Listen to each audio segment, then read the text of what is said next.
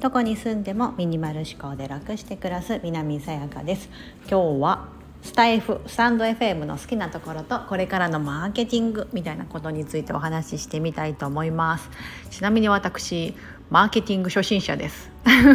なんですけどもちょっとこの間本を読んだことがあって私結構本が好きなのでいろんな、まあ、ビジネス書だったりとか好きなのを読むんですけども、まあ、これからのマーケティングについてっていう本当のこうプロのマーケッターの方がですねあの書いてた本があってすごい面白かったんです去年ぐらいに出された本だったかなあの それをちょっと読んでみてなるほどなと思ったのはですね結構昨今の SNS に関して書かれてるんですよ。まあ、このねえっと、2年前ぐらいにあったコロナのこともあってすごい世界の情勢が変わってマーケティングも変えなきゃいけない変わらなければいけないそして考え方のところとか。でそれとスタンド FM のところあのなるほど。スタンド FM のことが書かれてなかったんですけど音声配信アプリのことで言うとクラブハウスのことが書かれててすごい興味深かったんです。2年前ぐらいかな。すごい一世を風靡したクラブハウス音声配信アプリなんでスタンド FM とこう似たような感じだったと思うんですけど日本の場合って一瞬であのすごいブームになって一瞬にして終わったっていう私イメージがあるんです、まあ、今ももちろんクラブハウスとしてはあるのでやってらっしゃる方もいると思うんですけどその一時期のあの勢いっていうのはどこに行ったんだってなっちゃってると思うんですよね。でそこに書かれてた本のことでちょっと抜粋してお伝えするとその今って SNS ってすごいみんな SNS 疲れだとやれ Facebook だインスタだなんか映えだとかツイッターとかもそうですけどなんかこうフォロワー数とかこういいね数とかなんかああいったのでこうみんなそれを競い合うというかなんかそれでこうそのアカウントの良さだったりとかが決まったり、うん、なんかそれで企業から案件が来たりとか、まあ、そういったビジネスでねこう使えるってところもあると思うんですけど SNS マーケティングとして。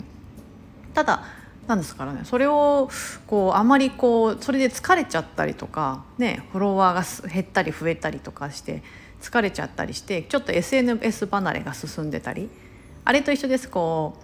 田舎にみんながこう田舎暮らしを望んでるのと同じような感じでこう東京東京のですね 都会の、まあ、ニューヨークで言えばマンハッタンですね。こうなんかすごいたくさん人がいてこうごちゃごちゃしてるところがもうなんか疲れてしまって仕事とか人間関係で。もう田舎でゆっくりしたいとかね。あれと同じようなことがこういうそのインターネットでこうつながる SNS ソーシャルネットワークでも起きてると。いうことが書かれていやまあまさにその通りだなっていうのを本を読んでうんうんと思っていてでスタンド FM っていうのはあの私もこれスタンド FM さんの方から声をかけていただいてチャンネルをあの登録して8月から始めたんですけどあのいいのってなんだろうこうフォロワー数とかフォローしてる数とかが見えないですよね普通は。なんか一部見えてる方私もよく仕組みが分かってなくて多分すごい著名な方とかは見えるようになってるのかなと思うんですけど通常の一般の私みたいなのがやってると「いいね」いいね数はこれから表示されるっていうふうになってるのかな多分なんですけどあの、えーと、フォローか誰何人にフォローされてるとか自分が何人フォローしてるのが見えないと。うん、それってこうなんかみんなにとってこう公平でえーと、なんかそういったこう数とかにとらわれずにその音声をそのコンテンツを楽しむっていうところがメインだというのをサンドヘブンさんの方からもおっしゃっていただいててあなんかそれってすごく今みんなが求めているところなんだろうなっていうのを感じてますし発信する側もすごい気楽なんですよね。うん、あんまりこうね何人増えたとかあんまり気にしなくていいし自分の好きなことを誰かの子で誰かにこう少し響けばいいなみたいなことで毎日ちょこちょこっとお話しして、うん、なんか、まあ、それに対して反応いただいたりとかすることすごく嬉しいんですけどなんかそういうなんだろうなインスタグラムとかわかんない。ツイッターツイッターもやってないんでわかんないんですけどインスタグラムとかってですねもうまずまだもろに出ちゃうので フォロワー数とか自分が何人フォローしてるとか何人にいいねされたとかっていうのが、うん、あいいねはでも隠せるのかな？私隠してはないんですけどなんかそういったことって結構その発信する側としては結構プレッシャーだったりもするんですよね。うん、あとなんかここまでは行きたいとかさ。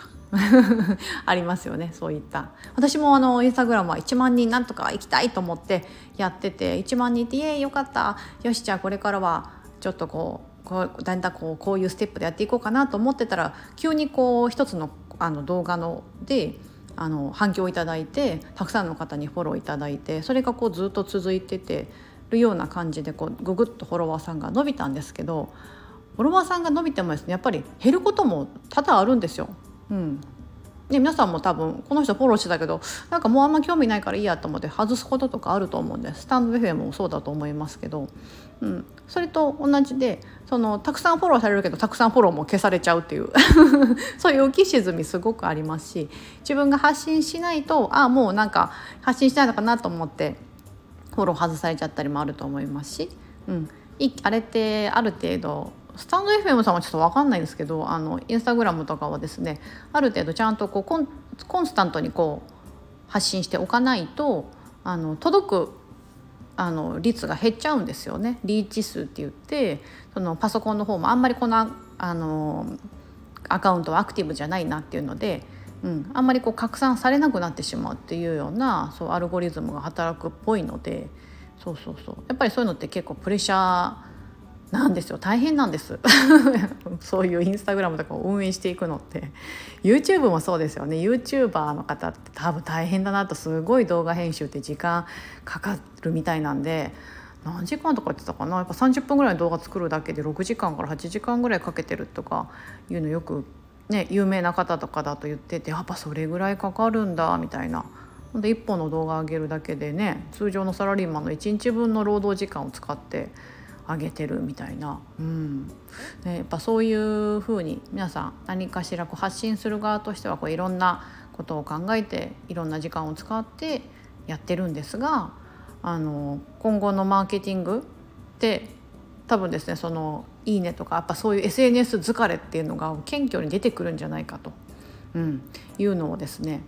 あのその本では提唱されてていやもうまさにそうだなと。だからスタンド FM さんもなんかそこにならないでほしいなって私心の中から思ってます。誰にでも優しいこう音声配信アプリっていうところを貫いていただきたいなと思ってて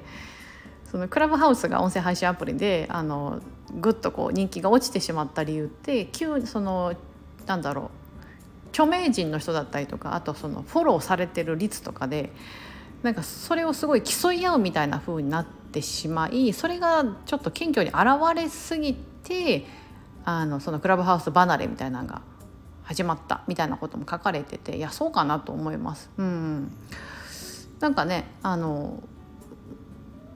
新しいと思ってバーってこうなんかしかも招待制でみたいな感じでちょっとプレミア感があってみんなバーって飛びつくんですけど実際入ってみたら、ね、発信してる人ってある程度限られた人しかしてなくてなんかこうあんまりこう一般の人同士がやるのはなんかねみたいな感じで別にここじゃなくていいよねみたいな。おしゃべりする場だったら別に LINE で話せばいいんじゃない？みたいなとか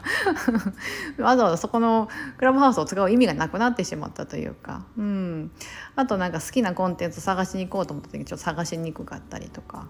いうのがあったのかなと思って。私もなんか同じニューヨークに住む人と一緒にママママママと一緒にですねママ友って方でこうニューヨークのママがみたいな感じでやってたりもしたんですけどやっぱりあまりにもこう人がね聞いてくれる人が減ってきてしまってちょっとお休みしようかって今やってないですけど、うん、ね、そうならないでほしいなってスタンド FM さんはと思いますし私は結構音声こうやって配信するの楽しんでやってるのでそれを聞いていただいてなんか一つでもそうだなとかあ片付けようと思いましたとか言ってよく言っていただけてすごい嬉しいんですけど、うん、なんかそういった風にあの音声配信アプリで使っていけたらなと思います。誰にでも優しい SNS これから大事なことだなと思いますしあんまりこうフォロワー数とかそういった数にうん、踊らされないっていうのは私も常日頃気をつけています。それでは本日も素敵な一日をお過ごしください。